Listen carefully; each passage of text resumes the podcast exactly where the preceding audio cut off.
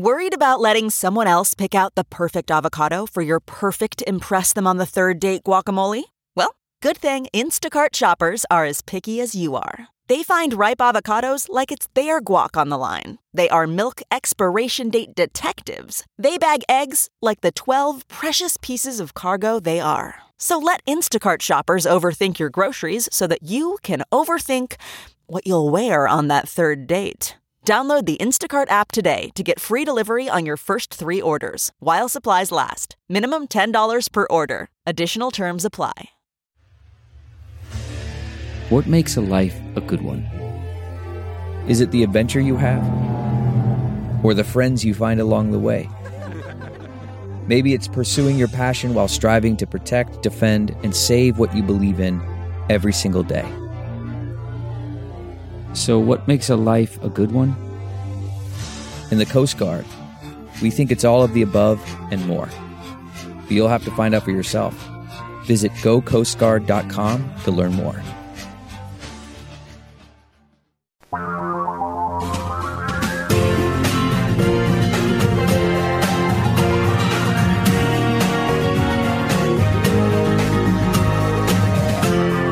This is the Thom Hartmann Program.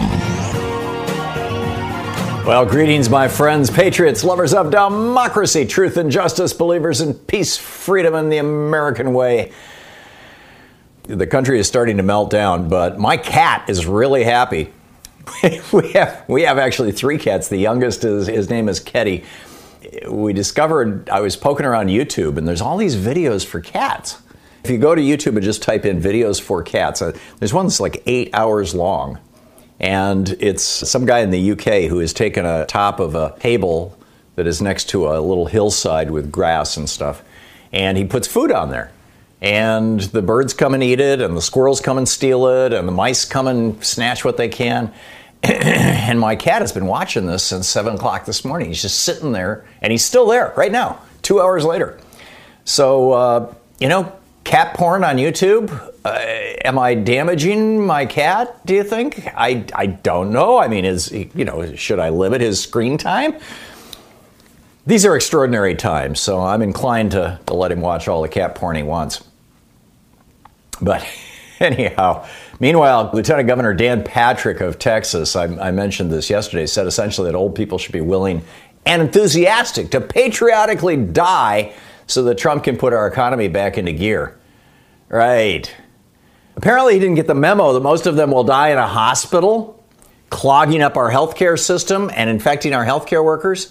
I mean, the bizarre part about this is Trump, day before yesterday, when he was talking, when he was doing his little town hall with Fox News, he said, You know, 35,000 Americans die every year from the flu. Has nobody told him that COVID 19 has a mortality rate that is dead people between 1 and 3 percent? There's 330 million people in America. If one third of Americans get sick with this virus, that's 110 million people. A death rate of 1% means 1.1 million people dead in the United States. Now, death rate of 2%, and that's with only a third of us getting infected, a death rate of 2% is 2.2 million people dead in the United States. And this disease also has a 20% rate of hospitalization. So if you get 100 million people who are sick with this, and that's really just a third of America, that's the most conservative, happy face estimates out there. One third of Americans. That's 110 million Americans. You're going to need 21 million hospital beds. We have nationwide 1 million hospital beds. We had a million and a half when Reagan came into office. He stopped enforcing the Sherman Act. As a result, all these hospitals started moving for profit and consolidating and buying up their weaker competitors and putting them out of business. And as a result of this, we now have only 1 million hospital beds. We used to have 1.5 million in 1980. We're at 1 million right now. And apparently, nobody told Dan Patrick this. Apparently, nobody told Donald Trump. Glenn Beck says, I'm willing to die patriotically for the economy. Really? First of all, your dying patriotically is not going to help the economy. In fact, it's going to clog it up. You'll just be another person in a hospital for a week and a half on a ventilator before you croak, Glenn. And, and secondly, you're going to be infecting the people around you. You're going to be infecting friends and coworkers. You're going to be infecting the hospital workers. This is the big crisis they're having in Spain right now. 12% of all the people who are sick in Spain are hospital workers. They're losing their doctors and nurses because they weren't prepared for this. They didn't have the equipment. Just like we weren't prepared for this, and we don't have the equipment. But that's what's happening in Spain. It's, it's already happened in Italy. It was it happened in China. The guy who discovered the coronavirus, the physician, died of it in his 30s. I mean, this this uh, latest story about how transmissible this is now dangerous is Florida's Department of Health. This is from the Hill. Florida's Department of Health announced today, Tuesday, yesterday afternoon, that a baby boy and a two-year-old girl have tested positive with the coronavirus. The baby boy is less than a year old. And, you know, they're trying to figure out how these kids got it. Broward County has reported 312 cases as of this morning, compared with Miami Dade's 600, 367. Um, I don't know if you caught the segment on, uh, on Rachel Maddow's show last night where she had on the guy who is the owner of a company that sells smart thermometers. And when you use the smart thermometer, all the data apparently anonymous, but it's got location data tied to it. And so it goes back to the company. And the company can see nationwide where there are fever outbreaks. And when you look at this, you see, you know, New York City is glowing, nice and bright red. A lot of fevers in New York City. Washington State is glowing bright red. You got a couple of little spots around San Francisco. But the entire state of Florida looks like it's got the pox. I mean, it's just exploded across Florida which means if we're, people are starting to get the fevers right now, in a week they're going to start showing up in the ER. And Ron DeSantis in Florida is like, ah, I don't, you know, nothing, no, no problem. Let the old people die, right? Just weed them out. And who cares about our hospital workers? We don't need no stinking hospitals or doctors or nurses. Let them all die. And then Brit Hume on Fox News says, you know, that's an entirely reasonable position. That was his phrase, entirely reasonable. Yes, entirely reasonable. It's not only stupid and illogical, but it's also a sign of sociopathy, an absolute inability to empathetically connect with other people. I mean, what's next? Turn old people into soylent green? Just boil it well first? That's the direction it seems that we're going. The editorial board of the New York Times last night is calling for all Americans to shelter in place. This should be an order from the federal government, from the president. It won't be because he's an incompetent ass, but it should be. The editorial board of the New York Times says the United States is past the point where aggressive targeted efforts at tracking and containment have a realistic chance of success. Yeah, we're past that point because Trump fiddled while America burned. We'll get back to that in just a moment. The New York Times editorial board says we are urging Trump to use the bully pulpit to put pressure on and provide political cover for governors because these are hard steps, right? And a lot of these governors, uh, you know, uh, Idaho, for example, the governor of Idaho has basically done nothing.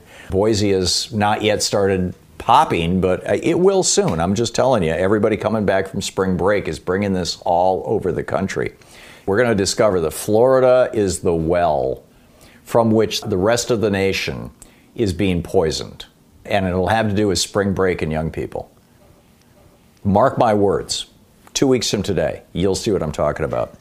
Modeling by researchers at the Imperial College London indicates that upward of 2 million lives could be lost to the pandemic unless we somehow manage to flatten the curve. Remember my speaking before, 2 million people. That's, that's assuming a 2% death rate and only 100 million people getting infected. Those are both optimistic. The editorial board is reluctant to grant any White House more executive power, they write, much less this one, given its track record. But there is no one else to coordinate at the national level. It's time to put an end to the free-form daily task force briefings featuring the president, and it's a, they say it's a poor use of time. And uh, you know, just appoint an expert, somebody who knows what they're doing, and have that person go on. Meanwhile, we discovered that uh, yesterday Donald Trump desperately called the president of South Korea. Now, the published readout of this call from the White House includes absolutely no mention of coronavirus. But the South Korean government, it's called Blue House, um, they they let, published a, a, readout in which Trump says, uh, "You guys are doing great work in your early testing, and by the way, can you please sell us some ventilators?" As after Trump said we should never be relying on a foreign country. The official uh, uh, account, uh, Moon said that uh, South Korea would be willing to export critical supplies, quote, if there is a domestic surplus. Right. We'll see. We'll see. Meantime, the Social Security Administration is going, quote, full steam ahead. This is from a quote from somebody in the Social Security Administration, end quote, on new rules limiting disability benefits, which could affect hundreds of thousands of people. That's for Social Security disability income, SSDI. They're going full speed ahead to make it harder and harder and harder to get these disability benefits out of Social Security. Meanwhile, HHS, Department of Health and Human Services, and HUD, the Housing and Urban Development, are both going to continue their regular rulemaking process. This is from an article by uh, over on Huffington Post to reduce automatic re-enrollment in health coverage and to make it harder for renters to sue landlords for racial discrimination. The U.S. Department of Agriculture said it'll comply with a recently passed law suspending limits on the SNAP program for the duration, which I suppose is good news, suspending limits. But the law effectively halted a regulation that would have taken effect next month, cutting benefits to 700,000 people. So that's good. But on the other hand, there are still two SNAP cuts pending. And USDA spokespeople declined to say whether the department still planned to finalize eligibility changes that would shrink SNAP enrollment by 3 million. Meanwhile, in eight different warehouses in the United States, Amazon workers have tested positive. Amazon is coming in with a massive you know, increase in their sanitization processes and, and you know, worker space. I mean, they, they just cannot do, run their business if they've got people falling down ill. And so, uh, but some of the employees and contractors have signed an online petition saying that they're concerned about, quote, the lack, company's lack of protective measures and that they want paid sick leave and child care subsidies and hazard pay if they're having to interact with other people. Amazon is giving happy talk, but I think that they're, they're going to have to do this. I mean, this is public health stuff. This is just basic science. Amazon on Monday said that they kicked nearly 4,000 third party sellers off their platform and removed more than a half million product offerings because of price gouging during the coronavirus crisis. That's, I suppose, good news. So, this $2 trillion coronavirus bill that Trump's tweeting he's in favor of, it specifically bans the Trump family, well, actually, anybody who works in the White House or Congress, from receiving any of the benefits. I don't know if they exempted the Supreme Court as well or not. But taxpayer backed loans cannot go to companies owned by Donald Trump. So, what's he going to do? He's going to give them all to his son, right? This is going to be the thing that's going to cause him to divest himself. Or he'll figure out some scam way around it. He'll have his son create a new company and, and say, oh, well, this company should do it. Provides $150 billion for state and local stimulus funds, $130 billion for hospitals. Extends unemployment insurance benefits. You get an additional 600 bucks a week from the feds if you're on state unemployment. The Republicans agreed to allow an oversight board and create a Treasury Department Special Inspector General for pandemic recovery. Now, that's the good news. The bad news is the five members of the board are appointed by the president, and their oversight is provided by the Senate. You got a Republican president, a Republican Senate. I'm not real optimistic about how that's going to play out, but, you know, hey, these are tough times. Now, the House is out of session right now. We'll be talking to Congressman Mark Pocan tomorrow.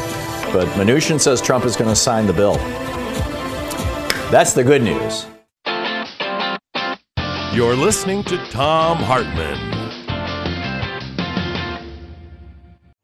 Sometimes Louise and I just crave a restaurant quality dinner at home without doing all the work or driving. Well, Cook Unity is the first chef to you service delivering locally sourced meals from award winning chefs right to your door every week and it appears to be less expensive than other delivery options. Go to cookunity.com slash Hartmann with two N's or enter the code Hartmann with two N's before checking out for 50% off your first week. We just received our first meals from Cook Unity, and what a huge difference it is to get the best chefs in the country to bring creative, delicious meals to us and you every week. Every meal is handcrafted by chefs and made in local micro kitchens, not large production facilities. We just had the Chipotle maple glazed salmon with green beans and mango pico de gallo. It had everything we love in a meal. They have all sorts of options like vegan, paleo, pescatarian, gluten free, and more. Menus are posted two weeks in advance, so you have plenty of time to choose. Experience chef quality meals every week delivered right to your door. Go to cookunity.com slash Hartmann with two N's or enter the code Hartmann with two N's before checking out for 50% off your first week. That's 50% off your first week by using the code Hartmann or going to cookunity.com slash Hartmann. That's not just the sound of that first sip of Morning Joe. It's the sound of someone shopping for a car on Carvana from the comfort of home. That's a good blend. It's time to take it easy, like answering some easy questions to get pre qualified for a car in minutes. Talk about starting the morning right. Just like customizing your terms so your car fits your budget. Mm-mm-mm. Visit Carvana.com or download the app to experience car shopping the way it should be convenient, comfortable. Ah.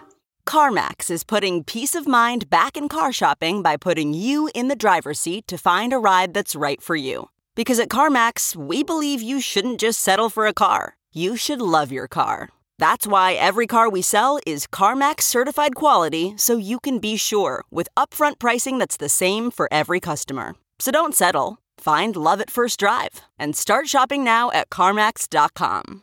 CarMax, the way car buying should be.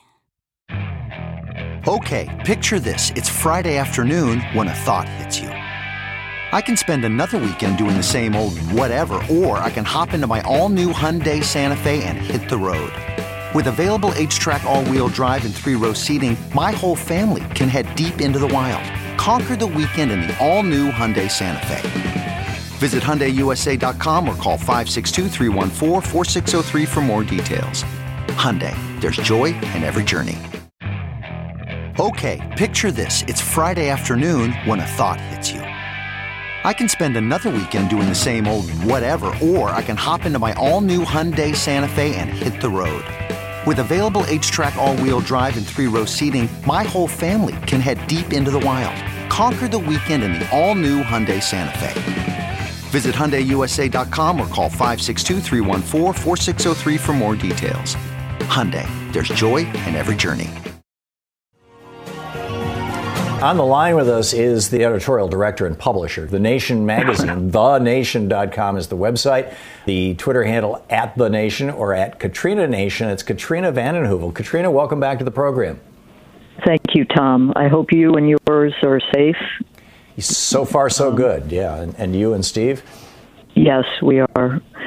We're all working remotely. We closed our office as of the 12th of March. We're doing what we can to move forward in the hope that, Thom, something you've always spoken of, that compassion, courage, and community prevail in these times because we're seeing a lot of other tendencies moving forward in our political policy and other arenas.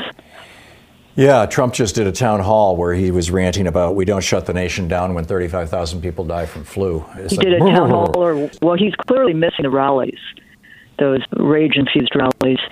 But it's a question about what kind of country we are. What's at the soul of our nation? And Mr. Trump, President Trump, has one view, but millions of others see this country as something above the crassness of bailouts for yeah, big I, corporations, cruise liners, and airplanes these are times when you think of what provides strong immunity for this country is a strong social safety net.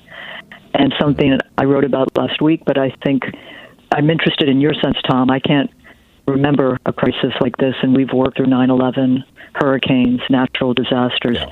We weren't around in 1918, but I think what's important is to think of how this crisis exposes the cracks in our system, the real fissures and what we can do to be a stronger country coming out of this.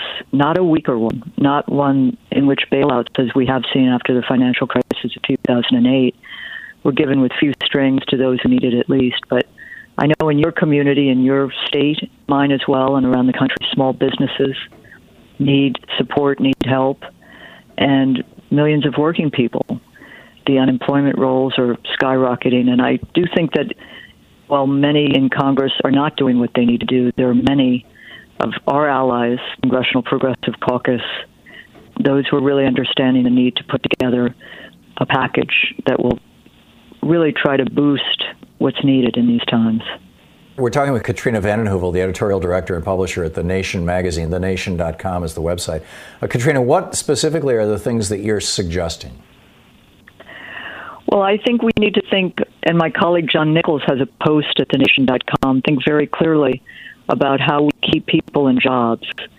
And there are some models around the world, but keep people in jobs, work sharing new kinds of arrangements to avert mass unemployment, which will be harder to build out of, to come out of. I think we need to think hard about what kind of healthcare system we desperately need.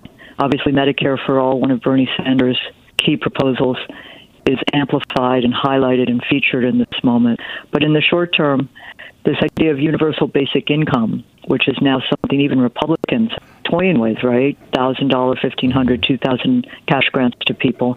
I think that needs to be fused with jobs program, and a jobs program that's in sync maybe with a Green New Deal, where you're rebuilding a country in healthy ways. And then you need support for small businesses. I'm thinking not just of in this city, in New York, small cafes or bodegas, but I think also of your great city. I mean, Powell's is there, right? Yeah, and, and, they're, closed, and they're basically closed it. down. I think they're And doing um, mail clo- So. Right. Again, my colleague John Nichols had a post that this is a time to think hard about how you support journalism, which the best governors have explained that it reliable, clear journalism, informational journalism is vital at this time. But small bookstores, the cultural life of our country. And I think there are ways to think about those small businesses as the circulatory system of our country. But it's jobs, it's keeping people healthy, it's the madness of a system that has disinvested as opposed to investing publicly and healthfully. And that I think, you know, is something one hates to be opportunistic, but in a crisis, you either come out weaker and you have a looting economy or shock doctrine, as Naomi Klein has written about, where the worst ideas are taken off the shelf and imposed on people, or people rise up and try to build out a healthier country coming out of crisis. If we look at really major crises that have happened here in North America, in the 1770s, there was an economic crash that led the British government in 1773 to rebate all taxes paid to the British East India Company on tea, which led right to the Tea Party and right to the American Revolution. And then there was the crisis of the Revolution itself. But out of that came a, a democratic republic. Um, in the 1860s, out of the Civil War, came abolition and came some progressive changes. Now, they didn't stick as well as they should have, but you know it, it, happened. Out of the Great Depression came Franklin Roosevelt's moving the country forward in very, very positive ways through the New Deal. And out of the death of Martin Luther King and John Kennedy came the Great Society, Lyndon Johnson's programs, Medicare, Yes. Medicaid. Those programs would not have been possible without the crisis that preceded them. My sense is that if we get a good progressive Democrat in the White House, and if the Democrats can take control of the Senate in this election in November, this could be another one of those positive turning points that seem to happen about every 80 years, where the country just makes a giant leap forward in terms of progressive values. What think you? I think it's optimistic, but these are times for optimism, however crazy that sounds. And I do think that change comes, and we've seen change begin, and then suddenly there's a leap. And I think as you laid it out, it's very rational, Thom. On the other hand, I would argue that we need to build on all of the contemporary leaps, you know, coming out of the New Deal, coming out of the Great Society, because for the last 70 plus years, we've seen a rollback of the civilizing advances of those years. We need to build on those. They had their shortcomings, of course. But, you know, as you talk, I think of the first Reconstruction. The nation was founded in 1865, coming out of the Civil War. And the second Reconstruction, in many ways, Brown versus Board, the civil rights movement at that time. And the third Reconstruction is something Reverend Barber, who's our civil rights correspondent, has written about. We need a fourth Reconstruction that draws together on the best of the contemporary leaps and changes that you've described that has a strong climate piece to it. But I think it's very possible if we don't get a progressive president, we get a democratic president with progressive tendencies, it will demand that those in Congress and in the movements of our time are very engaged in building out with strong ideas, strong movements, strong coalitions, and strong organization and mobilization. I think it's possible. And I think we need to think about how we rebuild our politics and policies in this time toward that leap you suggest. Yeah, I'm with you. And time to start organizing. Katrina vanden Heuvel, the publisher and editorial director of The Nation magazine, thenation.com. Katrina, thanks so much for dropping by today. It's great. Thank you, Thom. Thank you. And you and Steve, stay safe, please. Stephen. You too, Thom. You and yours. Thank you. Yeah, we're doing our best. Thanks, Katrina. Great talking with you. Trump's Fox News town hall. When given an opportunity to ask questions, frequent Fox News contributor Dr. Nicole Saphier, who works as a radiologist at Memorial Sloan Kettering's Cancer Center in New York, said, We still have a lag in testing, which did not have anything to do with you. But my question is for Dr. Birx and the task forces. We still see across the nation that some people are not able to get tests. I have colleagues that still can't. We are beholden to you. Fox News coronavirus town hall lavishes bizarre praise on Trump. This is bizarre. And then this Donald Trump is responding to Governor Cuomo this morning, saying, Please send us the ventilators. You sent us 400. We need 16,000. Please send us the ventilator. So Trump quotes an article that was on the, this right wing website, Gateway Pundit, which is famous for promoting hoaxes and, and just making crap up. And this is what Trump said, and I quote this says, he's talking about this article from Gateway Pundit. This says, quote, New York Governor Cuomo rejected buying recommended 16,000 ventilators in 2015 for a pandemic. Established death panels and lotteries instead. So, Trump continues, he had a chance to buy in 2015 16,000 ventilators at a very low price and he turned it down. I'm not blaming him or anything else, but he shouldn't be talking about us. Right grifters quoting grifters. I mean, it just doesn't get any worse than that. Russ in Portland. Hey, Russ, thanks for watching us on Free Speech. What's up? Given that the SARS outbreak in 2003 came out of China, and given that China is a breeding ground for these situations where viruses make jumps from animals to people, wouldn't it have made sense to have an American epidemiologist embedded with the Chinese CDC, someone who, say, was training Chinese field epidemiologists who were deployed to the epicenter of outbreaks to help track, investigate, and contain diseases? Wouldn't it have made sense to have an American epidemiologist embedded in the Chinese CDC? And of course, the answer to that is yes. And the fact is, we had that person in Dr. Linda Quick until July of last year. Right. Well, you knew about. So you know about. Yeah, from July, she was oh, yeah. taken yeah. out by the Trump people.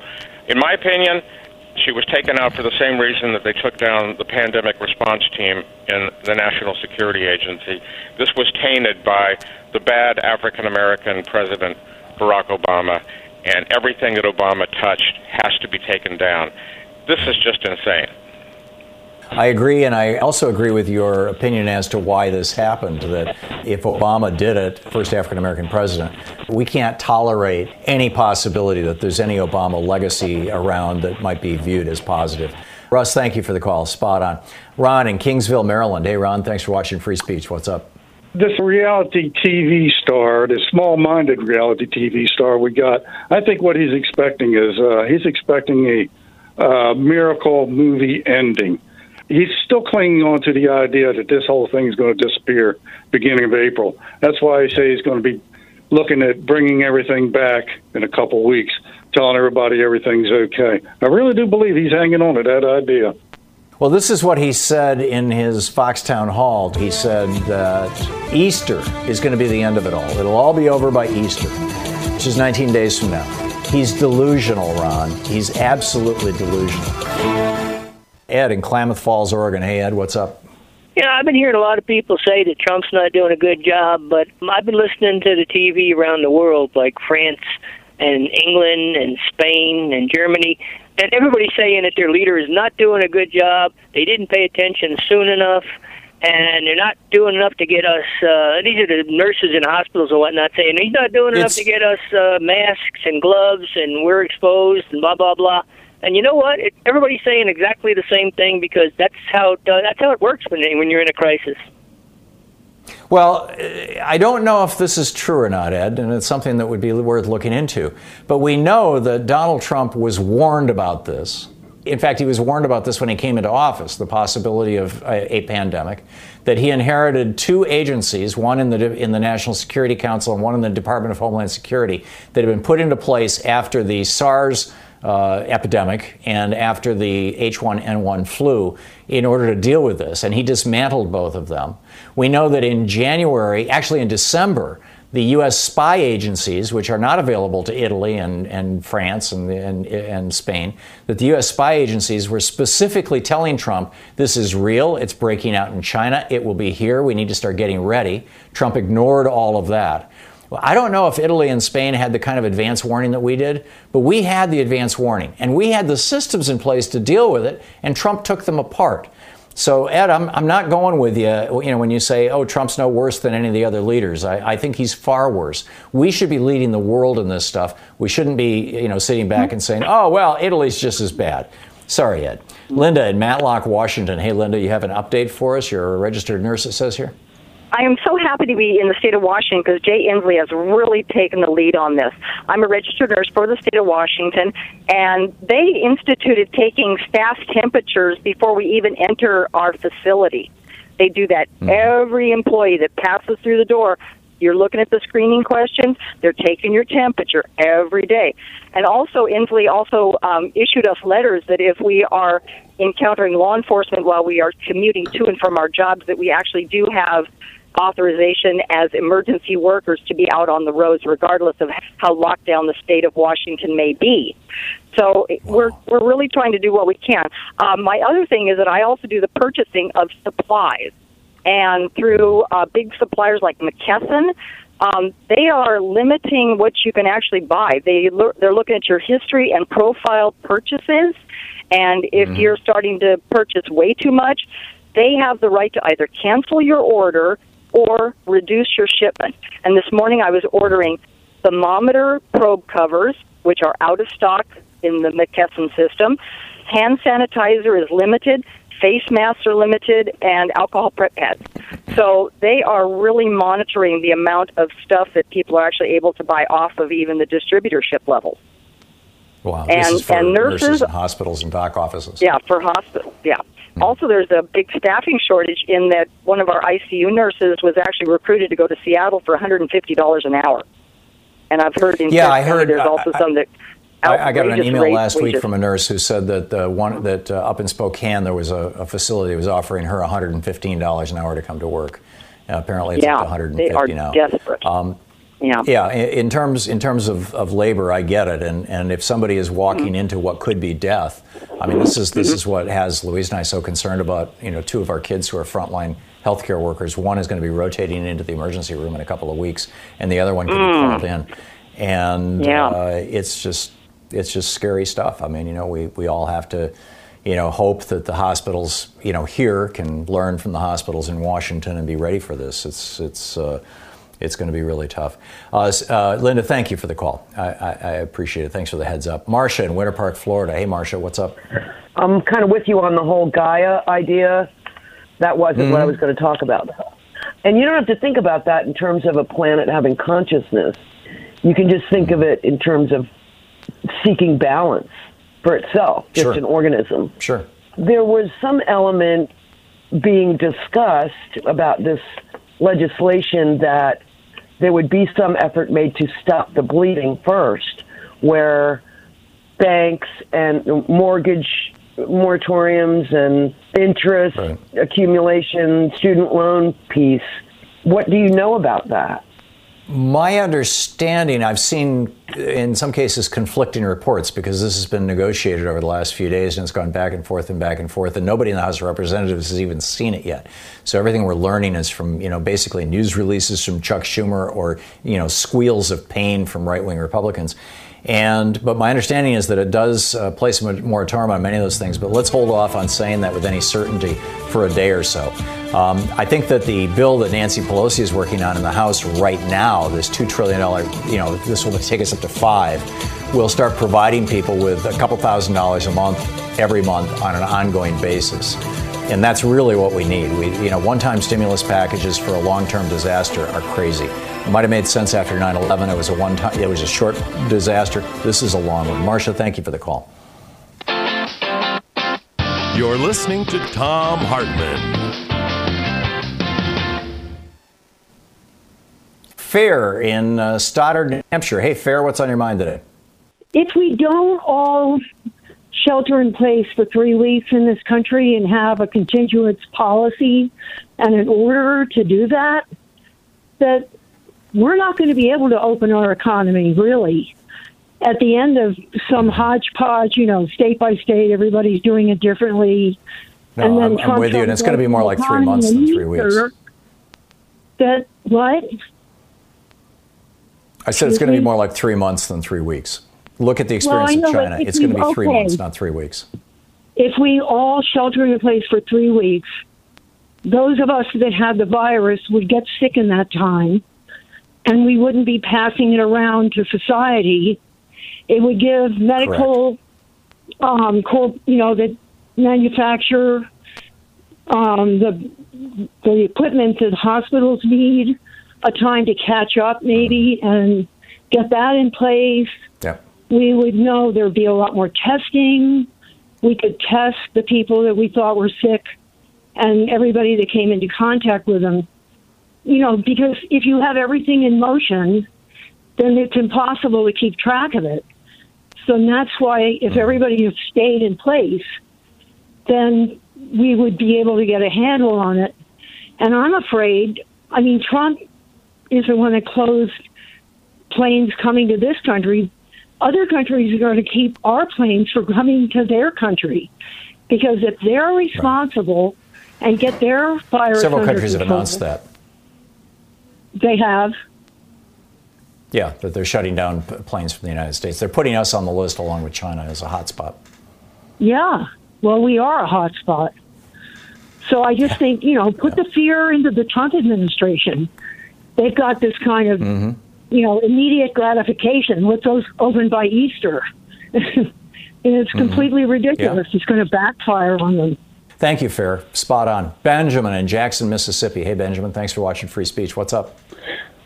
Well, I was hoping maybe you could explain to me. I watched an interview with uh, Nancy Pelosi the other day on uh, MSNBC, and they pretty much gave her an open mic to reply to, you know, any criticism of her bills and everything. And I was just curious, maybe you could explain to me, uh, while people are needing food, needing money, needing, you know, relief and all this, why it's so important to uh, include $350 million for the Kennedy Center for um, same day registration, for diversity boards to be set up on every company that accepted uh, a loan, not a bailout, but these are loans. These are not free money. Right. The as I understand it, the Democrats are wanting free money to go to cities and not corporations. So is that not a slush fund as well?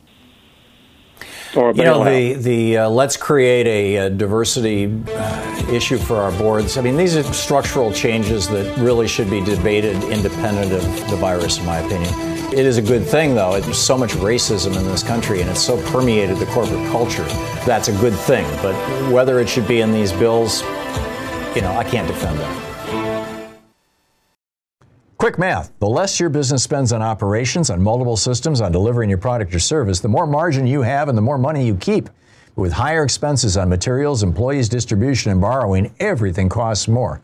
NetSuite is the number one cloud financial system, bringing accounting, financial management, inventory, HR, all into one platform and one source of truth.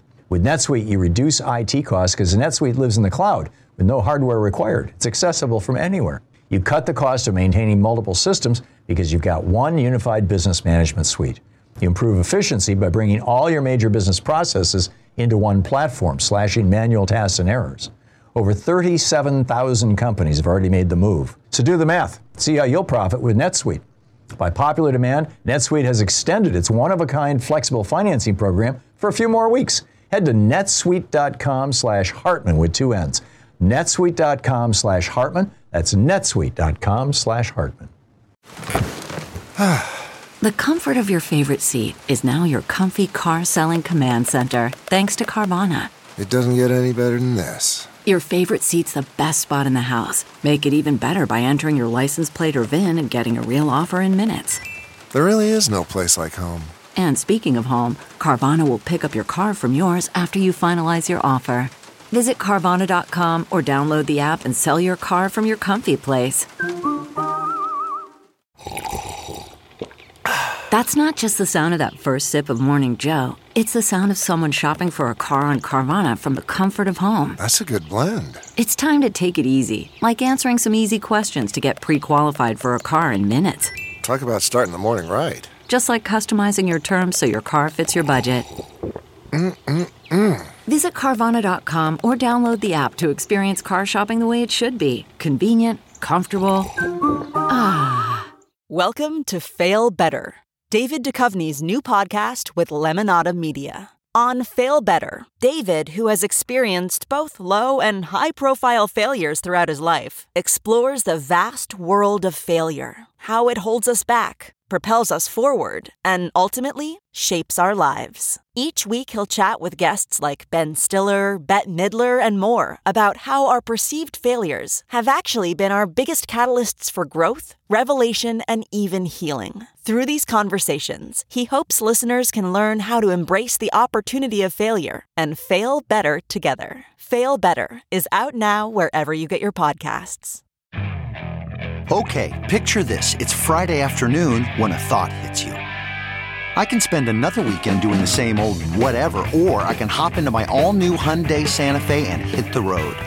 With available HTRAC, all wheel drive, and three row seating, my whole family can head deep into the wild.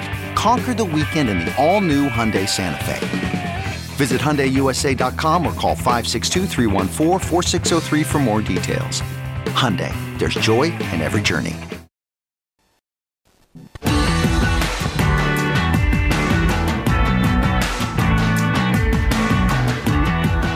Oh, cat porn. Cat porn update. We, I went downstairs and our cat, who started watching this, this video of birds at 7 o'clock in the morning, is still watching them. Our youngest, he's two years old and he's still sort of kitty, kitten ish. So uh, that's going on. It's, it's pretty funny. Tom in St. Paul, Minnesota. Hey, Tom, what's on your mind today? Oh, hi. I got two short phrases, memes Okay. that fit into our current story. One is your money or your life. All right.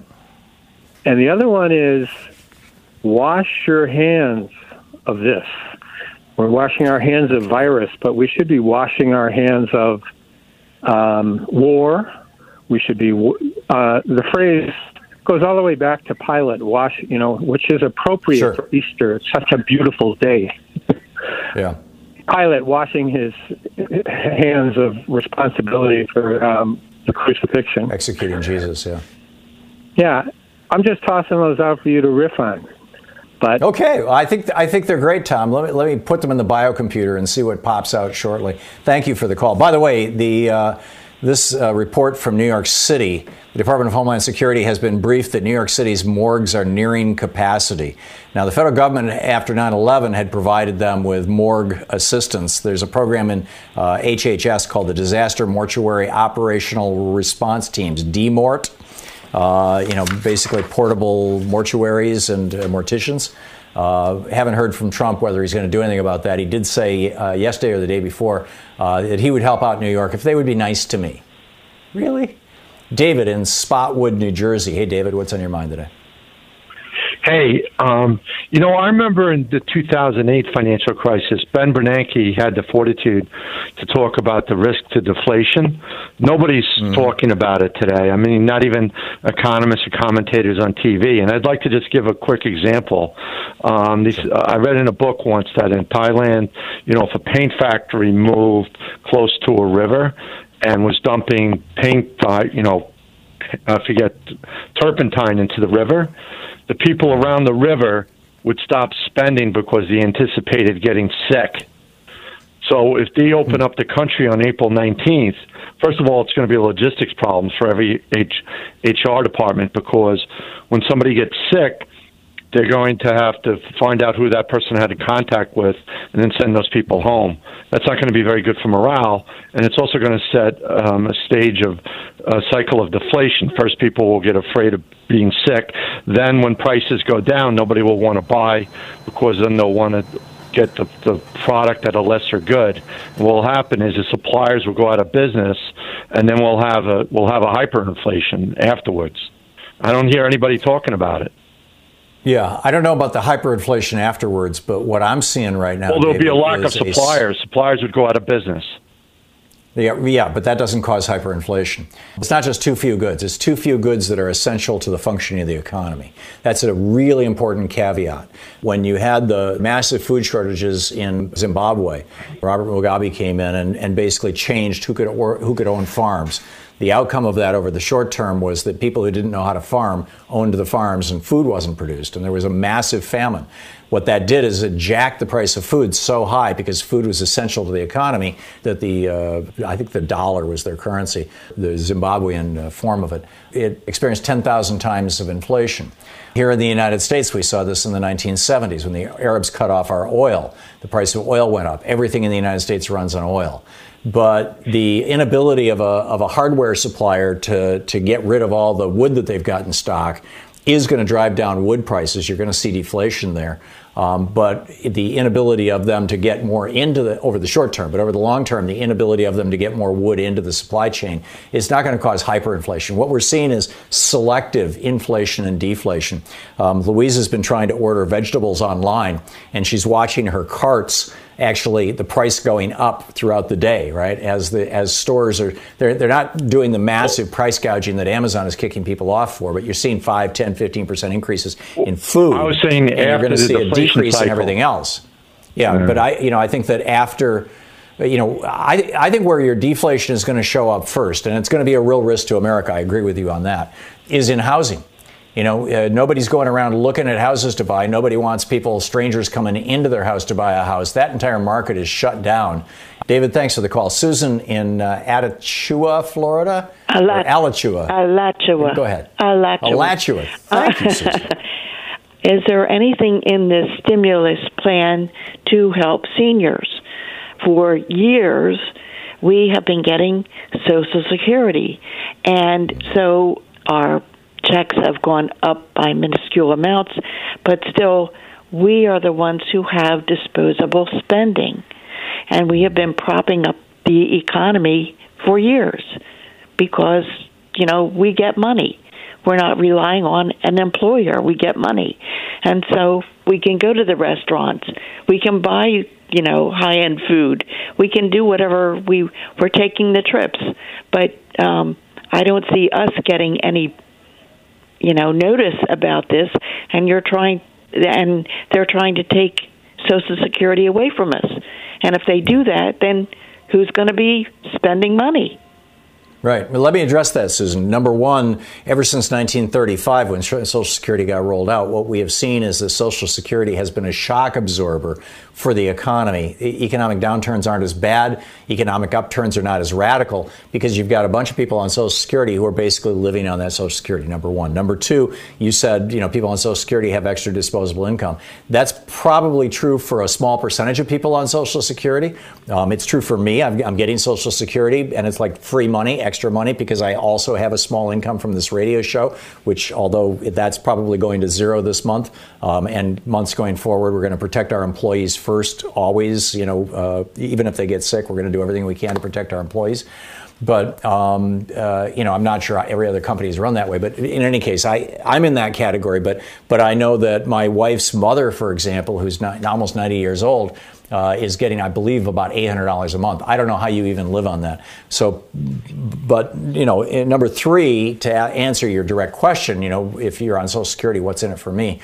I believe, and again, we haven't seen this legislation, we don't know all the details, but it looks like this $1,200 one time check or $2,400 per couple that's going to be going out will be going to all Social Security recipients as well. So, you know, there's a small, small uh, silver lining in that. Did all that make sense, Susan? yes you do and you always make sense thank you very much Thank Bye-bye. you. It's, it's great to hear from you, Susan. Jim in Vancouver, Washington. Hey, Jim, what's up? It's a company called Kinsa, and they sell an electronic thermometer that sends the readings back to Kinsa. Uh, of, so they can measure how many people are sick in the area, potentially. So, mm-hmm. which doesn't surprise you or me. Florida is completely red. Of course, there's probably a lot yeah, of old it. and rich people. There's a lot of old and rich people there too, but mm. uh, uh, he said the guy Kinsa to Rachel that Florida will be the hottest place, the worst place for the virus in two weeks, which of course you know and I know. But but this thermometer is really an interesting tool which could be used to measure temperatures, e- even though it's not corona uh, mm-hmm. specific. Well, they're able to create an algorithm that tell you know that that from they've been doing this for nine years now, and so they they know what a normal flu season looks like, and they know what the common cold looks like, and so they can create an algorithm that reverses those numbers out. So everything that they're looking at in that map that you saw last night, um, everything on that map is the stuff that's an anomaly relative to the colds or flu. It's not it's not normal with it's not within the normal spectrum for those uh, for those diseases, and therefore is almost certainly coronavirus. And yeah, uh, Florida. So, yeah, I looked fami- at that and I was shocked. I mean, you're going to see you're going to see a need for morgues in Florida in three or four weeks. Yeah. Okay, that's about all I had. Thank you. Yeah, well, thank you. Thank you. Good talking to you, Jim. Uh, appreciate the call. Jonathan in Portland. Hey, Jonathan, what's up? Hi, uh, Thom. Noticing something really peculiar. I'm looking at all of the rates of testing or the numbers of people tested, rather, in, in each state compared to numbers of people testing positive. And there's a tremendous disparity. In New Jersey, 85% of the people tested are testing positive. Um, in Oregon, it's 5%. And then in, all in between, 25% in New York, 12 in California, 7 in Washington. This is really peculiar. I don't know why this is happening. I could guess, but it's very hard to make rational decisions when you really uh, don't have uh, a, an apples to apples comparison. Right. Um, and the, well, the I, thing, I, think in New Jersey, what you're looking at is a hotspot that was previously unrecognized, and and you know they're testing it into a hotspot. And here in Oregon, it's not yet a hotspot. We've got places that are hotspots, but it's not statewide, or it's not you know regional. It's not large chunks of the state. I think I think that could be, but I, I think it's a guess, and I think it's uh, something that not one person in the media has talked about, and I think it's extremely important we understand why this is happening. Um, mm-hmm. and the other thing that I'll say is that Oregon is at the bottom of the list in terms of hospital beds per thousand. We have like two per thousand, as compared with like D.C. or, or South Dakota, which is you know 4.4, 4.8 as right. compared with Germany and South Korea, and which is all you know nine, eight, nine, ten hospital beds per thousand, and I think that's why Germany and, and South Korea are doing better at managing it, and countries like Italy would, are, are not. Well, they're also protecting their vulnerable populations. That's that's part of the whole shelter-in-place thing that they've been doing in South Korea and Germany now. Um, if you can keep people who are at risk away from people who are, who are um, you know, likely to be contagious and be running around a lot because they're young, then that's a good thing. Jonathan, excellent points, all. Thank you very much for the call.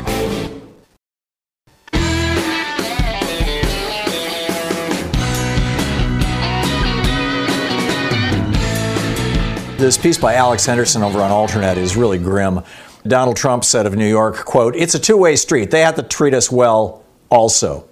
And then the Daily Beast notes under normal circumstances, such a screed would be cast aside as a classic bit of Trumpian S word talking and thin skinnedness. But these aren't normal times, and Trump's comment resonated not only for how callous it seemed, but also for how manufactured the evidence was that he was citing. And uh, Mario Cuomo has been going out way to be, you know, calling Trump gracious. Uh, he's thanked the president. He said he's repeatedly said he and Trump speak often about this. Um, when he does blast the response of the administration, he doesn't refer to Trump or the Trump administration. He refers to the federal government.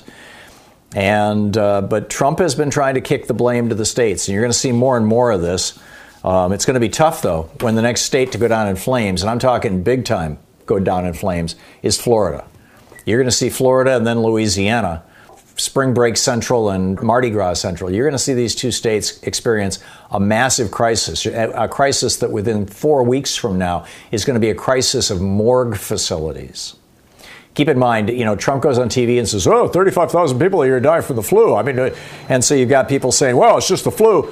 No, this, this is going to kill between a million and two million Americans, and many, may, maybe as many as three million Americans um, if we don't do something, if we don't batten down the hatches. We've got to get ready for this. Meanwhile, Rod Kovacevich, the former CEO of Wells Fargo, in an interview with Bloomberg, this is, this is how these psychopathic or sociopathic uh, bank banksters, these bank CEOs, think. He said, and I quote, We'll gradually bring those people back and see what happens.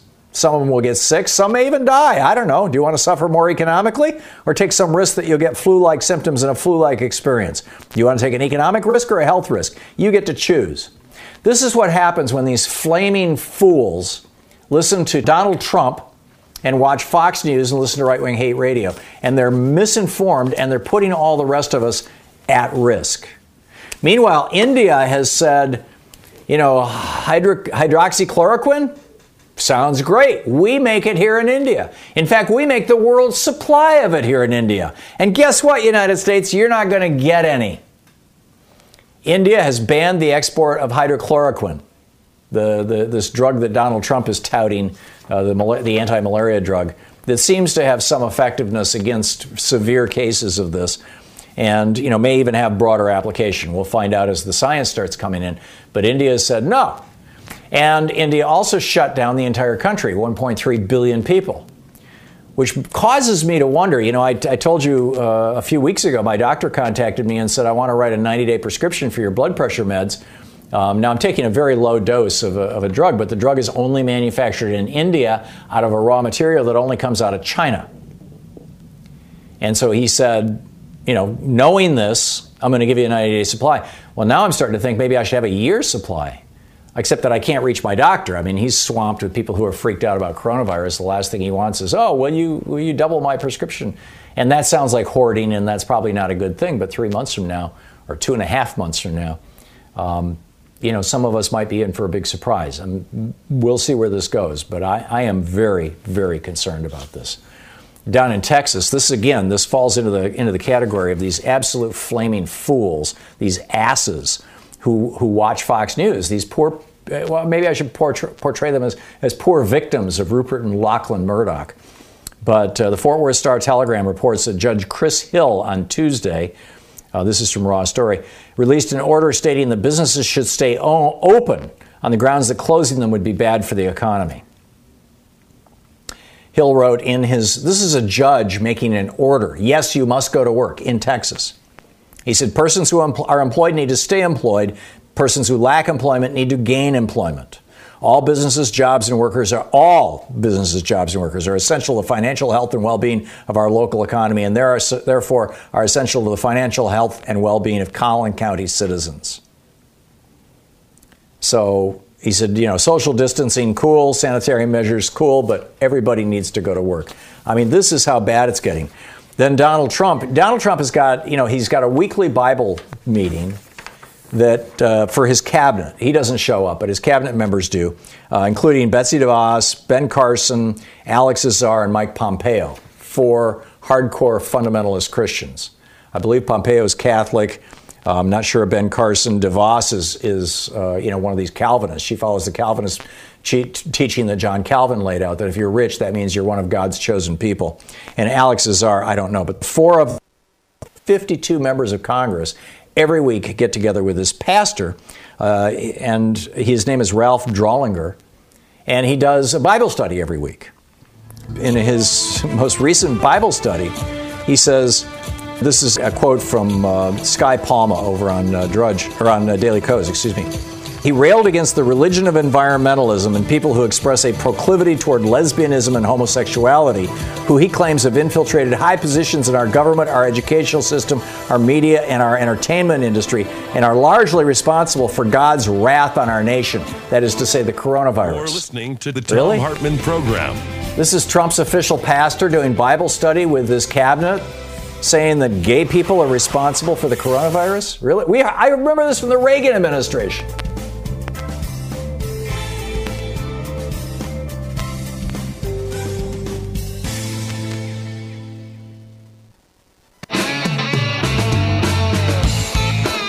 Thom Hartmann here with you. Dave in Federal Way, Washington. Hey, Dave, thanks for listening to SiriusXM. What's up? Hey, Thom, I just want to say I absorb a lot of media, and I think in a very unbiased manner. And your coverage of this uh, corona epidemic is top notch. It's the best. You guys deserve an award. But I also wanted to say my theory on why Trump is doing. It seems like he's doing counterintuitive stuff. He's putting us all in peril. Look, mm-hmm. you got it a little bit wrong, Thom. It's not the elderly or the vulnerable that he necessarily wants to kill. What it is is a philosophy, and it's not dissimilar to Kim Jong Un and the Juche philosophy in North Korea. Look, Kim Jong Un and Trump cannot manage these huge populations by themselves. They need a cadre. They need a cadre of elite. And in this case, it is the millionaires and billionaires for Donald Trump. All right. So let's say you make sixty to hundred thousand dollars a year, and you die a horrible death from the coronavirus. Now, owner that makes twenty million a year suffers a financial loss, and his salary, his income is down to ten million a year. All right that is worse than the sixty to hundred thousand dollar person dying in the mind of Donald Trump. Mitch McConnell gave his speech today. You know, Democrats can't take yes for an answer speech, where he said, "Look, we're trying to help the worker, but you're also trying to help the major national employer. That's men. That's an anagram of men. Major national employer. That is the donor class. Mitch McConnell is more like Richard Nixon. At the end of Nixon's term, Nixon was an American. He knew he could only go back to California. Mitch McConnell knows he can only go to Kentucky, I think. But Donald Trump's different. He, seeks patronage from the likes of Vladimir Putin and Chairman Xi and these authoritarians. And I think Donald Trump feels that he can take America into a new age of autocratic rule. So, part of the reason why Donald Trump may be sucking up to autocrats like Putin and Xi and Erdogan in Turkey, places where he has or wants to have Trump properties, that he's sucking up to these people because he thinks in times of a real Trump crisis, if he's indicted or there's a real crisis in his business, that he can simply flee to those countries and they will protect him. He views them as big daddy protectors. That's what Viktor Yanukovych did. There was a caller earlier that yeah. talked about Vladimir Putin. I would I would encourage her to look at Novosibirsk, the Vector Lab, and look at the money Putin has pumped into the Vector Lab in Novosibirsk. That is a state of the art viral investigative authority. I mean, it's it's state of the art. It's like our Fort Detrick. It's better. It's better than our Fort Detrick. And to tell you the truth, Vladimir Putin is the natural patron of authoritarians. It's not really even yeah. Vladimir Putin's fault. That's why I put it like that. People are going to have to understand that Donald Trump is nobody's friend. All right, look at what he's doing to Jeff Bezos. Jeff Bezos could easily be cadre. He could easily be yeah. hell hath no fury. Excuse my language. Hell hath no right, fury. Right. Well, that's because that's because you know, right because because Bezos owns the Washington Post. Dave, thanks for the call. Tish in Minneapolis. Hey, Tish, what's up? About Trump wanting to get the economy up to full speed again and risking mm-hmm. all of our lives. I'm just wondering if we're overthinking it. He is so primitive and narcissistic that maybe he's just watching his hotels and golf courses and resorts losing a ton of money and he's thinking to hell with this. I got to get my businesses back up and running. Yeah, he's losing a half million dollars a day which may be unsustainable yeah. for him, given that he really right. is not rich. He's just massively in debt. So yeah. any of that's possible.